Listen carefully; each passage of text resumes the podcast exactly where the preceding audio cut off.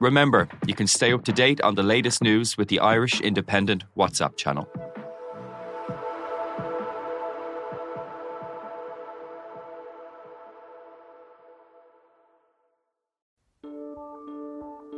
Seachtain, an Indo ascaelige.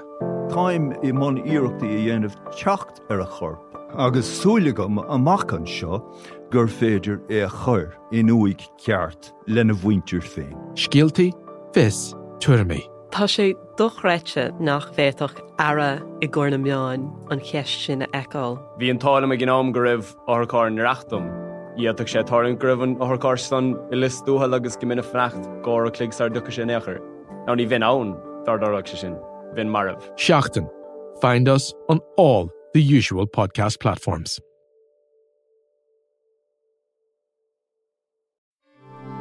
This is an Irish Independent podcast.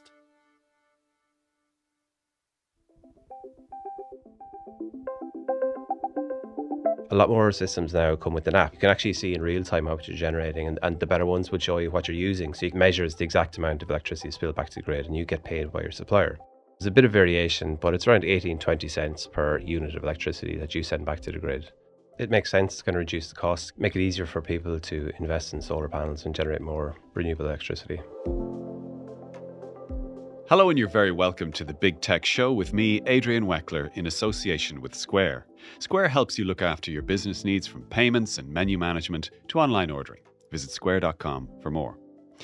Now, the government has abolished V A T on solar panels for your home. So is now the time to pull the trigger and to go solar, particularly with electricity prices so high? If so, where do you start? How many panels do you need? How much electricity will they actually generate? And what else do you need to know, like planning permission or batteries or grants? Well, joining me to explain this is Brian McIntyre, Programme Manager at the Sustainable Energy Authority of Ireland, known to the rest of us as the S E A I. Brian, let's just talk about the zero V A T for a second. That's thirteen point five percent of the panels and the installation. Is is that time limited or is that permanent cut? Um, as far as I know, it's a permanent cut. Um, it makes sense. It's going to reduce the costs, get people, make it easier for people to invest in solar panels and generate more renewable electricity. Yeah. Do you think that the price of the installation and the panels might rise somewhat to meet that gap? We've already heard from people like U C C's Doctor Paul Deane, who said that, according to their research, the price of installing sol- solar went up by twenty percent last year. And we are in a time of fairly rampant inflation. I mean, it could mean a thousand euro maybe off your installation cost, but should I be expecting the prices to rise? I don't think you should. I think I think that's something we always get in terms of grants, um, in terms of what that prices go up to mm. when grants get introduced for things. With something like this, I think people are very conscious of the costs. The costs are high enough already, so I wouldn't expect that the prices will go up on the basis that the V A T has been abolished. Okay, let's talk about costs then. What can you expect to pay if you want to put in, I say, a standard installation? How many panels are we t- talking about, and what would it cost? Okay, so in, when you're looking at getting it done, I think the first thing you'd look at is getting your bills for the last twelve months to get an idea of how much you use, um, and again, whether it's day or night usage, if you have like a day-night meter on it, um, because that's ultimately what will guide the, the installers in, in prescribing something for your house. So when they come to your house, they look at the system, look at your bills, and they can generate a model for that location, that orientation of the house, how much electricity is going to be generated, say January, February, March, for an, a monthly figure mm. across the year. So you can see how it tallies with, with your bill's usage. So we would have always said that somewhere around two, two and a half kilowatts, so which would be about six panels, would be about a standard um, to cover what you use in your house. Six panels? About six panels, yeah. And how much electricity is that going to cover for you? That would cover around about two thousand kilowatts, kilowatt hours per year, which is... Um, E S B would say that the average typical house would use four thousand two hundred kilowatt hours per year of electricity. So about fifty percent of that. fifty percent yeah. For six panels. And how much would those six panels cost roughly? So it can vary. I would always say to get three quotes. Mm. Um, ballpark would be about six thousand euros. Now that was before the, the V A T got reduced or got put back to zero. Um, so it, there might be variation. It could be five and a half, could be six and a half. But about six thousand would be fairly standard for, for a six um, six kilowatt or two kilowatt installation or two yeah. and a half kilowatt installation. And when, when we talk about the average home in this context, always difficult to imagine an average home. Are we talking about a semi-D house? Yeah, with it's it's small it's, family or something. Like you said, or? It's very difficult to what the, the, yeah. the typical household, but usually like a, a three bedroom semi-D would be considered very with typical. A family. Um, yeah, two, two, three people I think would have three considered. People. Yeah, so it's based on like the, the average consumption, so, and that's fine. We can deal with the average. Yeah. So for an average house, semi-D, three people in it, six panels might do forty to fifty percent of your electricity for the year. Of the order measured that, yeah. over the year, measured over the year, and we'll yeah. get to the seasonal difference uh, now in a in a minute. If you had a bigger family than that, or your electricity needs for whatever reason were higher, if you wanted to, instead of having six panels, you yeah. wanted to have maybe twelve panels, is it just does it just go without saying that you double the price, or how does that work? No, like a lot of the costs are, a big portion of costs are labour. It doesn't, it's not a linear increase based on the size of the installation. So what we've seen would be more like a, a typical installation might be about three point two kilowatts, which would be about eight panels now, because yeah. more people are working from home, they might have more usage at home. Like you said, the people just tend to use more uh, electricity. So that would be somewhere around seven and a half, eight thousand uh, euros for a, a say a three point two kilowatt, which that's would be from six eight to eight. Yeah. If you wanted to go even higher, a, a neighbour of mine, for example, in my estate now, he has put in fourteen panels. Yeah. Uh, two years ago. Supposing instead of six, you wanted to go to twelve. Yeah. Is it twice the price? Um, or is it more than twice the price? It would to go to twelve. I would say it would be about ten, ten and a half thousand. So not not as much as twice the price. No, not necessarily. Okay. Because, it, like I said, the, the, a lot of the costs are setting up and putting the infrastructure in place mm. to put the modules onto it. It's not just a kind of a linear increase. Now, just in, in the context of those prices, they're including the V A T that's yeah. now been reduced or has been abolished. And it also doesn't take into account the grants. So if we go so, back... Yeah, yeah, I wanted to ask you exactly, yeah. you were reading my mind on the grant. Let's go back to the six panels, the yeah. standard installation. How much are you going to get in a grant there? So if we take that as a six thousand euro cost, you're probably the reduction V A T is going to knock about seven, seven fifty euros off it. Um, for a two kilowatt installation, that's going to be another eighteen hundred euros of a grant off it. So you're looking in the ballpark of that six thousand installation could cost you a net amount of about three and a half thousand euros. So you're getting over two grand of a grant for that. The, no, the grant is eighteen hundred euros. Yeah. The V A T then would be about seven hundred, seven fifty. Oh, I'm sorry. You're you're combining the two uh, there. Okay. Um, so in terms of how long it takes to pay off, sometimes you hear that used as a metric. If I put in solar panels, how long will they pay themselves back? Yeah. And I've heard figures of anything from, you know, six or seven years to eleven, twelve, thirteen years. Uh, maybe depending on the electricity prices. Yeah, and, and as well, the, the electricity prices and as well how much of your, the electricity has been generated that you can use at that time, because mm. it's, it's very much time dependent. So if you're working from home um, and you can use a lot of your electricity, and that's where the apps that you get would come in really handy, because you actually, actually see in real time how much you're generating. Mm. So if you see a big spike during the day, say, right, now it's time to put on a wash, or put on the oven or say cook lunch earlier in the day, or just if you can modify your behavior. I think people generally tend to anecdotally modify their behavior to take advantage of when you got a peak in, in generation from the roof. So you can actually save yourself more money or increase how much free electricity essentially that you're, that you're getting. Do you need to, is this really optimized for people who have uh, houses or dwellings that are south facing? With side facing is, is always the ideal orientation. Um, if you switch it ninety degrees towards east-west, you're probably dropping maybe fifteen, twenty percent of, of what you could okay, get. Okay, so my house, for example, has east-west roof. Yeah. Now, does that mean, in plain English, that I need twenty percent more solar panels to match the house across the road from me that has a south-facing uh, roof? It would be about that. The orientation, how much actually direct the direct sunlight and how much diffuse light you'll get. So the orientation does matter. Um, so it would be like fifteen, twenty percent less. So my cost then is twenty percent higher, but the grant remains the same. Is that right? Yeah. Okay. Um, is a south-facing angle, angled roof better than a flat roof? Not necessarily. If you've got a flat roof, you can put put it on a frame. Because ultimately, you can angle it you yourself. Yeah, exactly. You want to have a tilt on it because, again, you want rainwater to run off it, kind of, yeah. and essentially allow it to clean itself. But you, you generally on a, on a flat roof, you'd put it on a frame that kind of angles yeah. it at maybe thirty degrees. Planning permission um, that was an issue. Is it still an issue? No. The planning permission uh, was removed last year. So it had been that it was uh, either twelve metres squared or fifty percent of your roof area, whichever was less. Um, but that's been removed since last year. So that means you can put panels on every part of your roof. Exactly. And as many panels as you want. Uh, well, you can cover your entire roof, yeah. You can cover your entire roof. Um, in, in, in, in real terms. In practical terms, you might not necessarily, because if you're in windier areas, yeah. um, there's going to be increased wind load on your roof, so you want to keep it back from the edges a bit more. So it reduces the area to play with in windier areas. And does that include, for example, street-facing roofs in towns and cities? If I yeah. own a townhouse in a city street, I can put... I can. cover my street-facing roof with solar panels. Yeah, the exemption was was for, for all rooftops, yeah. And was there ever an exception there for um, sensitive areas around facilities like airports? I, I had read at one point that there was an issue potentially with the glare from, from solar panels for planes. It's something that has been raised um, by the D A A, for example, that they have glare. I, I'm not sure where that stands. It's something that's in consultation around, like the M A T roll out of solar P V, especially in, near the airport. Uh, I, I believe there's an, a solar farm out near the airport, so I'm not sure how much of an issue it actually would be. Um, it's something that there are ongoing talks with, with the D A A about that. And is it roof only, or can you put your solar panel, if, if um, for example, in your back garden, leaning against a wall? Yeah, you can have a ground-mounted system. Um, the planning permission requirement there was less than twenty-five square metres, but that's still a lot of solar solar uh, panels to get on. So could I make a little mini solar farm if I had a large back garden? In theory, yeah, you could.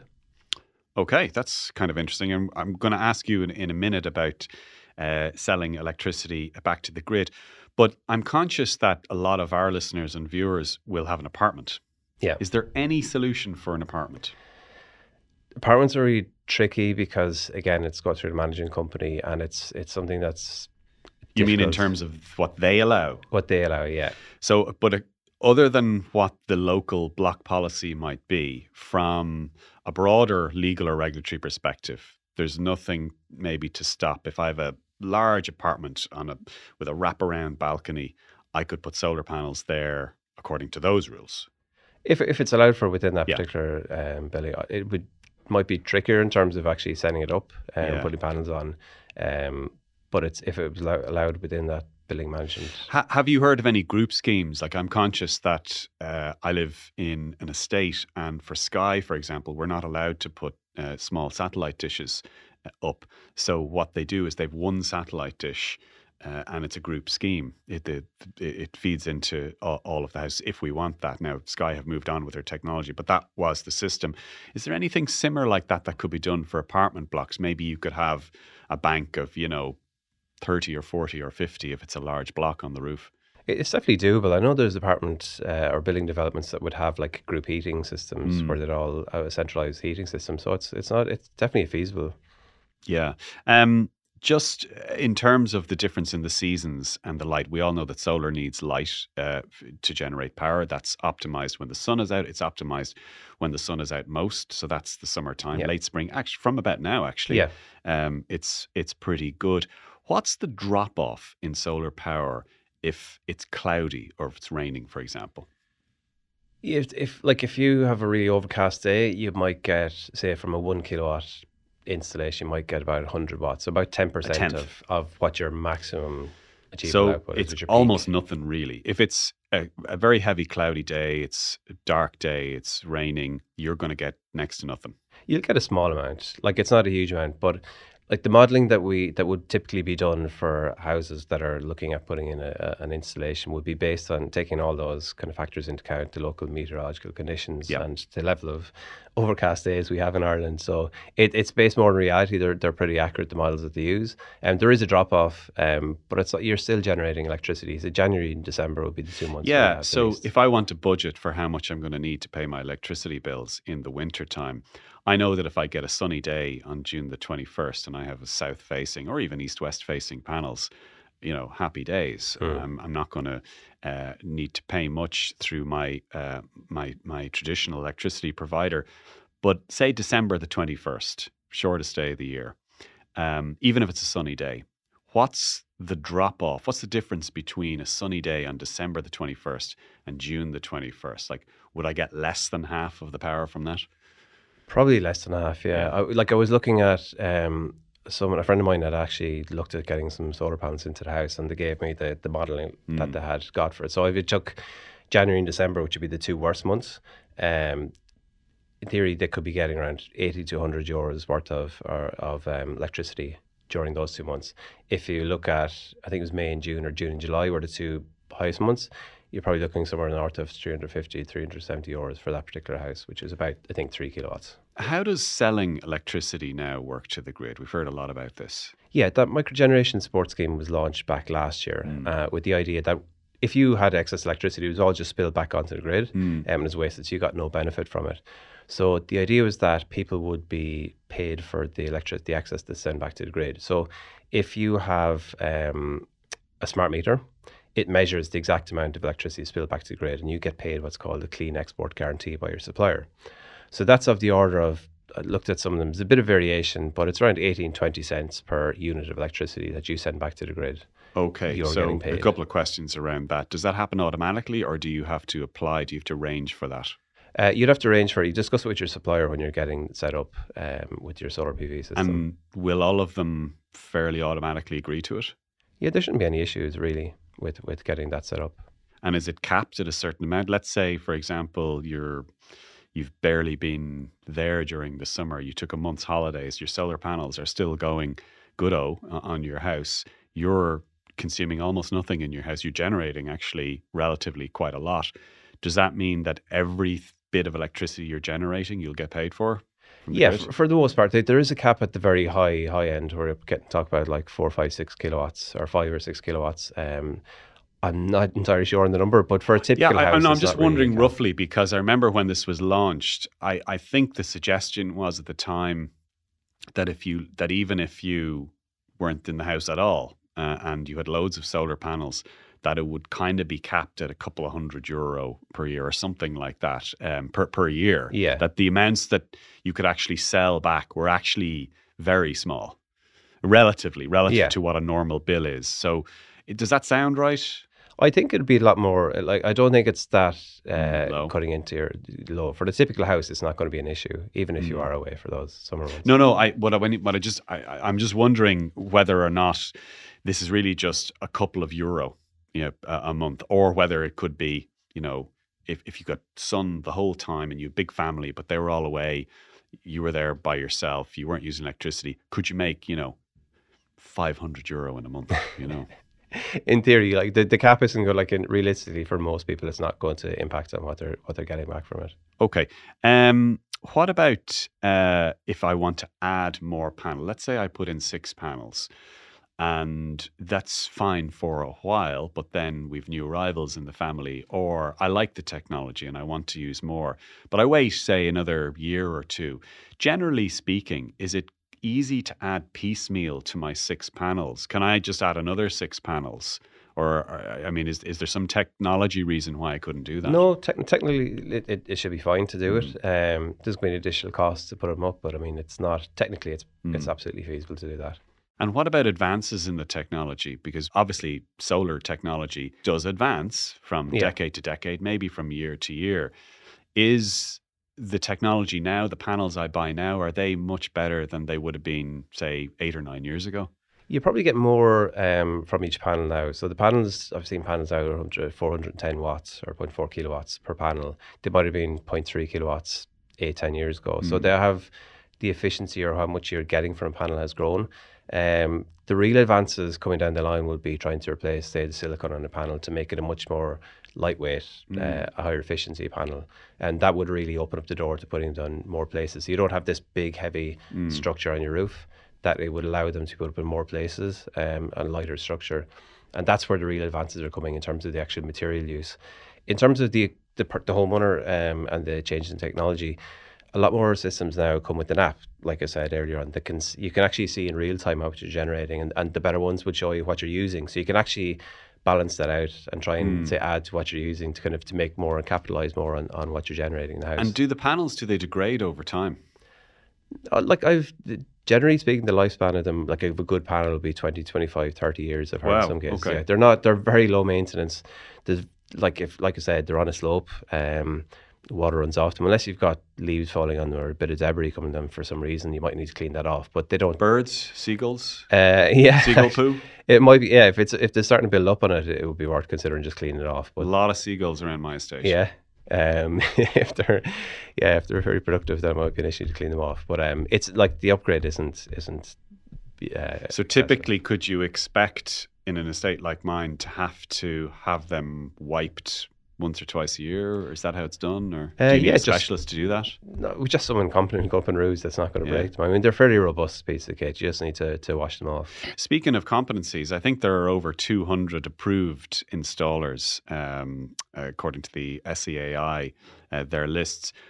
Does that mean that you have to use one of those installers? If if someone you know down the road is handy and has decided to, decided to start his own business putting up solar uh, panels, even though he's not uh, on the approved list, is there any reason he can't do that or she can't do that? Sh should I avoid them? Um, not necessarily. They, they could be perfectly competent but and not be a registered uh, contractor. Mm. But I suppose the benefit of having a registered contractor is that, A, we have a register, so there tend to be more, um, you tend to get less, less issues around competency side of things uh, and compliance with with certain strike. Like it, it's not it's not rocket science to put up solar panels, but there's a lot of basic things that you can actually get wrong.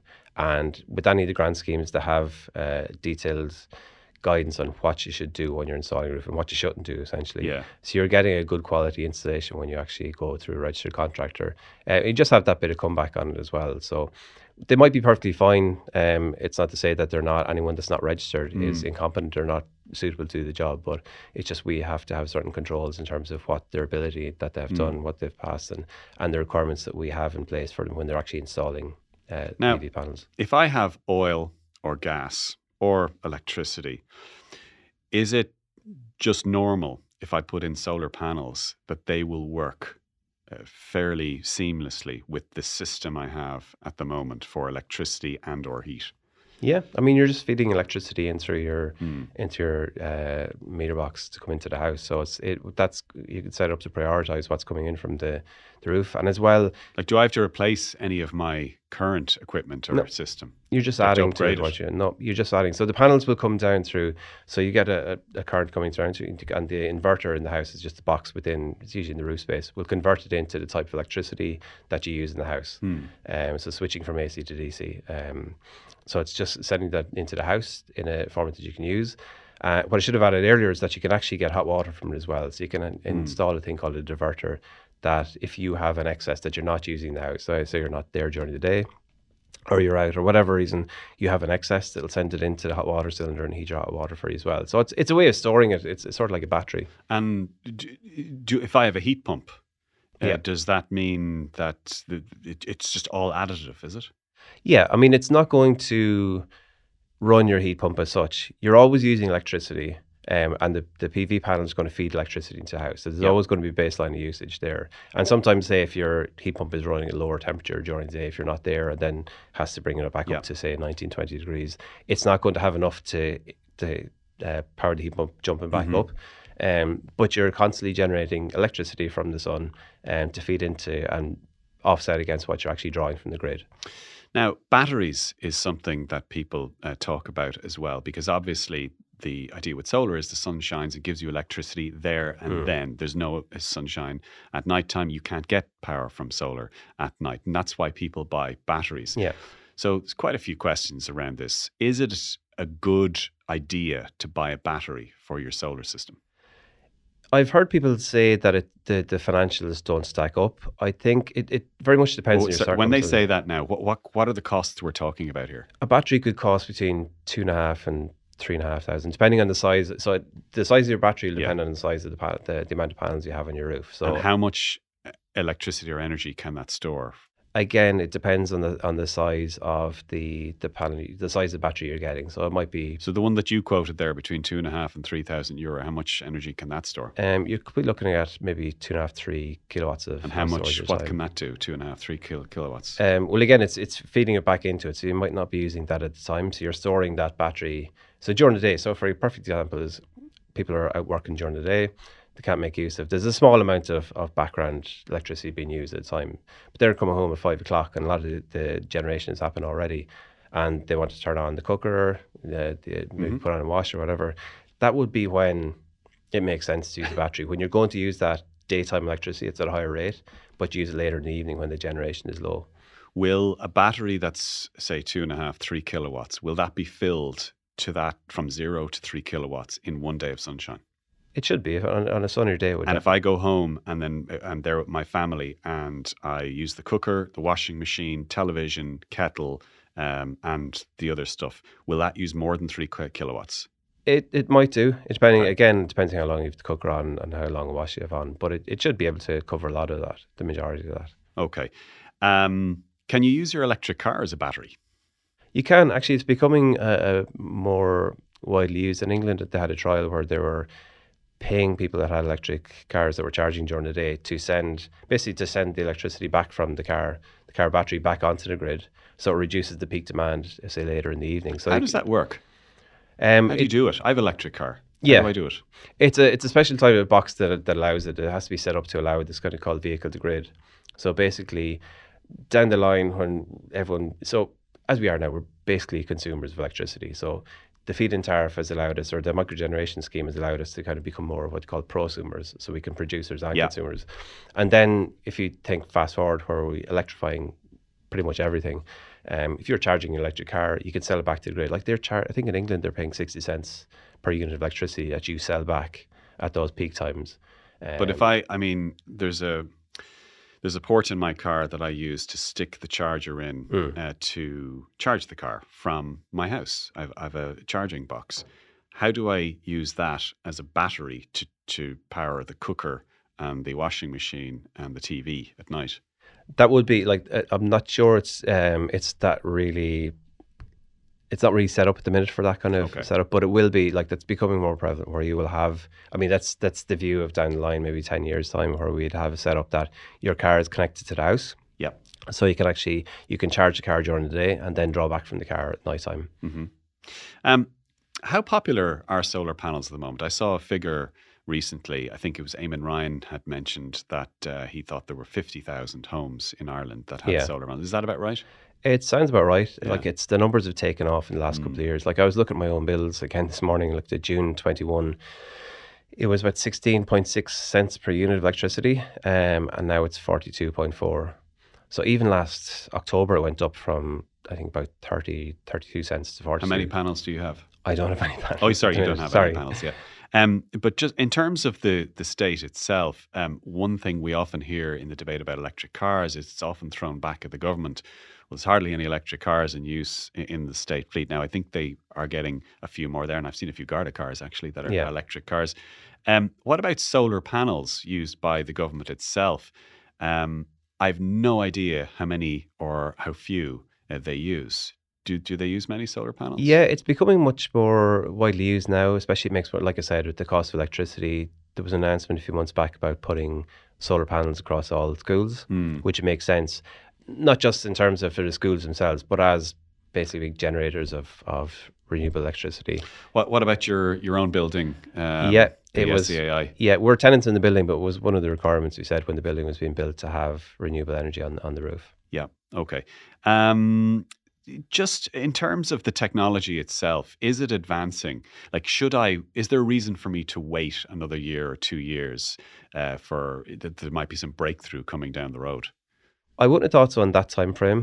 Um, I don't think anything's going to change hugely in, in the short term. Like there's a lot of, a lot of the um, progress I hear about changes in materials and that, that's, it's still very much at the early stages in, in research. So I don't think that anything's going to change if you're putting off for maybe two, three years mm. on the basis that they'd completely or fundamentally change what, what's going to be done. I don't think that's going to happen in that time frame. So I, I certainly don't think people should be waiting for that kind of change. In, is in demand out the door at the moment? If I wanted to go and buy solar panels now, is it like electric cars? I might have to wait a couple of months. Uh, I There is a huge demand. I think people are just scaling up to try and meet the demand because it's not something that's going to change anytime soon, especially with the announcement of the The abolish, abolishing the V A T, um, that's just going to see things increase. And everyone knows because that's come into play, then that's going to, they can, contractors are able to scale up and, and bring more people onto the work. And is there any quality level or I S O or anything like that that I need to look out for with the solar panels if I decide to go with the guy down the street as opposed to an S C A I approved um, vendor? Is could I are there dodgy panels? There are, I suppose, you generally don't see them on the schemes. Like a lot of C E marked panels, which would be typical of any product in, in, in Europe, would be would meet a certain quality requirement. There are dodgy panels that you won't get too long out of, shipped from far flung places. But um, so no, got, I think you have to do a little bit of due diligence yeah, yourself exactly, on it. Yeah. Okay, Brian McIntyre, Programme Manager uh, at the Sustainable Energy Authority of Ireland. Thank you very much for coming in and explaining uh, all that to us. Thanks also to Tabitha Monahan, who produced, to Gav Hennessy on sound, and to Conan Doherty on video. I'm Adrian Weckler. You've been listening to The Big Tech Show, or watching it even, in association with Square. And we'll talk to you same time next week. Bye-bye.